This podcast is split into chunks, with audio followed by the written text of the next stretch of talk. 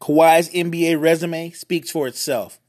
Two time NBA champion, two time finals MVP, three time All Star, three time All NBA team, two time Defensive Player of the Year, five time All NBA defense. He was even on the All Rookie team in 2012, led the league in steals in 2015, and he's just going into his prime at age 27. I can acknowledge his achievements, how great a two way player he is. But when someone says, should he win a title next year, it would launch him into the GOAT conversation. I'm not there yet. Let's go.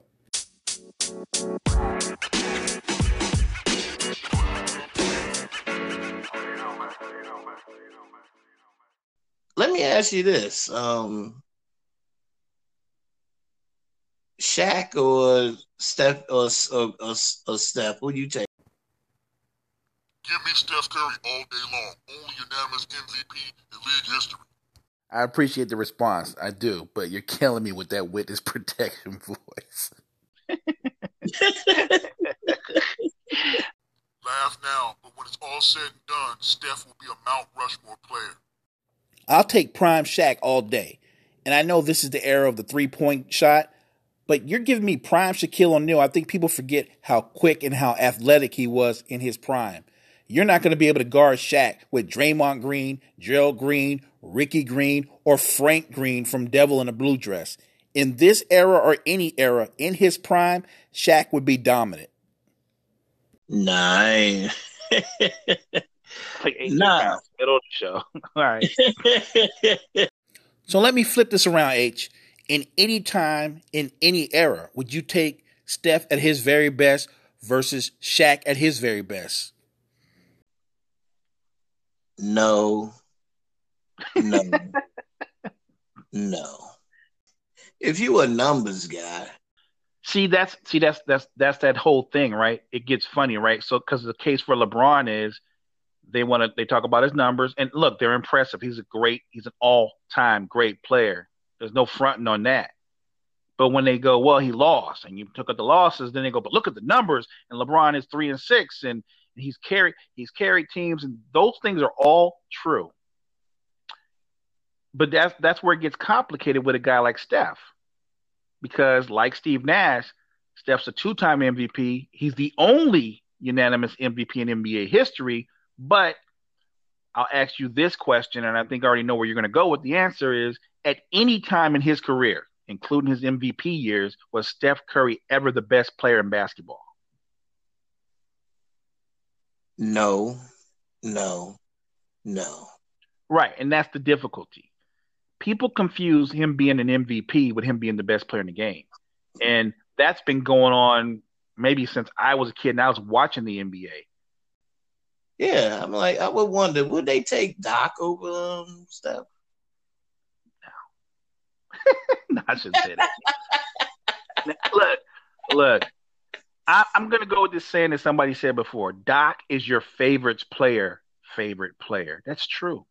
He's my favorite player, favorite player. That's the reverence. Doc is so unique, right? Because every player holds him in this incredibly high esteem. He he might still be the most beloved basketball. As much as people love Magic, they don't love him more than Doc. Doc might be the most beloved basketball player ever. He's just Doc.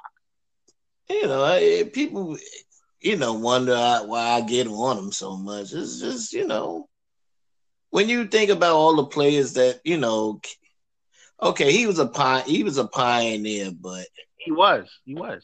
when it all said and done, man, you know, to me, he's just a Joe Namath for the NFL or the NBA. I'm not going that far. I'm definitely not going with you on the Joe Namath thing. A case could be made, a strong case, that Joe Namath is the most overrated quarterback ever. Maybe not just the most overrated quarterback. He might be the most overrated professional athlete ever. Doc is unique. I'll admit, it- it- it's just a unique case study. It's like he had two careers. There's his ABA life, and then there's his NBA life. 11 time NBA All Star, five time ABA All Star. He won an MVP in the NBA, won a championship in the NBA. He won three MVPs in the ABA. He won a couple of championships in the ABA. His, renum- his number was retired by the Brooklyn Nets, number 32, and the number six was retired by the, the Sixers. I'm just saying Doc is unique. Is he overrated maybe in that overall sense? When we start talking about the greatest players of all time and you put them in these tiers and you work your way down, could he be overrated in that sense? Maybe. I, I won't even argue that point. But to put him on the Joe Namath level, man, I, I'm not ready for that yet. That's I'm not going there. I won't put. I can't see putting Doc on that level. I think the Sixers are the only true title contenders in the East. And here's a question for you guys since you know so much. Are Westbrook and Harden able to win without one of those players changing their style of play? I say no.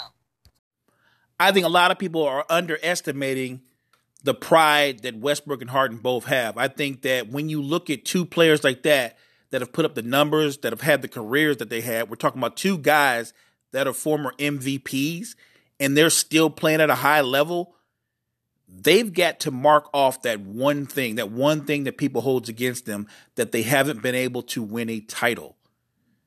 I think they're both driven to still win a title, to change that narrative that they can't be champions. I've said Russ couldn't be the best player on a title winning team, but put him with Harden. And there's no 1A, 1B. There's just two 1As, and they share the responsibilities, they share the burden. That could work. I'll say this if you're telling me it won't work in the sense that they won't win a title, I didn't have the Rockets winning the title this year. But if, if you're saying failure from the point that they won't have any level of success, I completely disagree. I think they'll play the way they play. I think they've already had a natural chemistry before. It's just that Harden is a better player than he was before, and Russ is a different version of the younger Russ that Harden played with. I think these two guys are on a mission, which is why I give them a puncher's chance to come out of the West. And the second thing is look, coming from a guy who can't stand his own voice, I just I've never liked the sound of my voice. That can't be your real voice, man. If that is your real voice, man, or ma'am, you, you sound kind of like that dude from that old song back in the day, like, cause you know I'm a man now, baby, a grown man. All jokes aside, I respect your opinion, and you're probably like most. You think that Harden and Westbrook are going to be a train wreck, and I just disagree. I think they're going to be a lot more successful. I think they're going to have a lot more chemistry. They're going to have just a better overall season than most people project them to have. But I appreciate the comment. Well, agree or disagree, if Kawhi wins another title with the Clippers, it would put him right on the same level as Jordan, Kareem, Magic, Bird. There goes Kane Newton with the witness protection voice again. So here's the thing I disagree. Even when you look at the body of work that he has right now, two time champion, two time finals MVP, a three time All Star, five time All NBA defense, one Defensive Player of the Year twice. He even led the league in steals before. He's establishing a great resume. But I think that when you look at what he's done thus far in his career, he's nowhere near being in that type of conversation. Even if he were to get that third title, that wouldn't put him in the GOAT conversation. That's crazy talk. There's a whole nother conversation going on on man laws about Kobe and where he lies in the top 10 all time. Kawhi Leonard's not a better basketball player than Kobe as of right now. So how could he be in the GOAT conversation? Laker fans are kind of broken down into two categories. There's the Laker fans, like myself, who grew up watching the Lakers. You live and bleed Lakers. If a player gets traded, you appreciated what he did for the franchise, but he's no longer a Laker. You focus on the Lakers. Your alliances are with the Lakers no matter what. Franchise first. And then there are Laker fans who are Kobe fans, but it feels more like they're bigger Kobe fans than they are Laker fans. And if you don't agree with them, they kind of give you that John Wick treatment, like, you know, filling your name former Laker fan, excommunicado in 10, 9. You get my point? And so on and so on. If you don't agree with them, how they perceive Kobe, how they rank him as a player, his career, then to them, you're not a real Laker fan. My thoughts are if you're that narrow minded and you try to put a blanket statement like, if you don't think Kobe's top 10, you don't know ball, then you don't know ball and you're probably not really a Laker fan. You're just really, really, maybe not even healthy way, big on Kobe. H and I are planning on doing a one on one bracket with nothing but wing players, so that should be fun. We're going to try to get that out on Thursday. We'll talk a little bit more about what's going on in the off season, and we'll even touch on the NFL a little bit. Appreciate the Facebook fam, YouTube fam, Podcoin, Spreaker. Much thanks. It's the Cipher. Next time.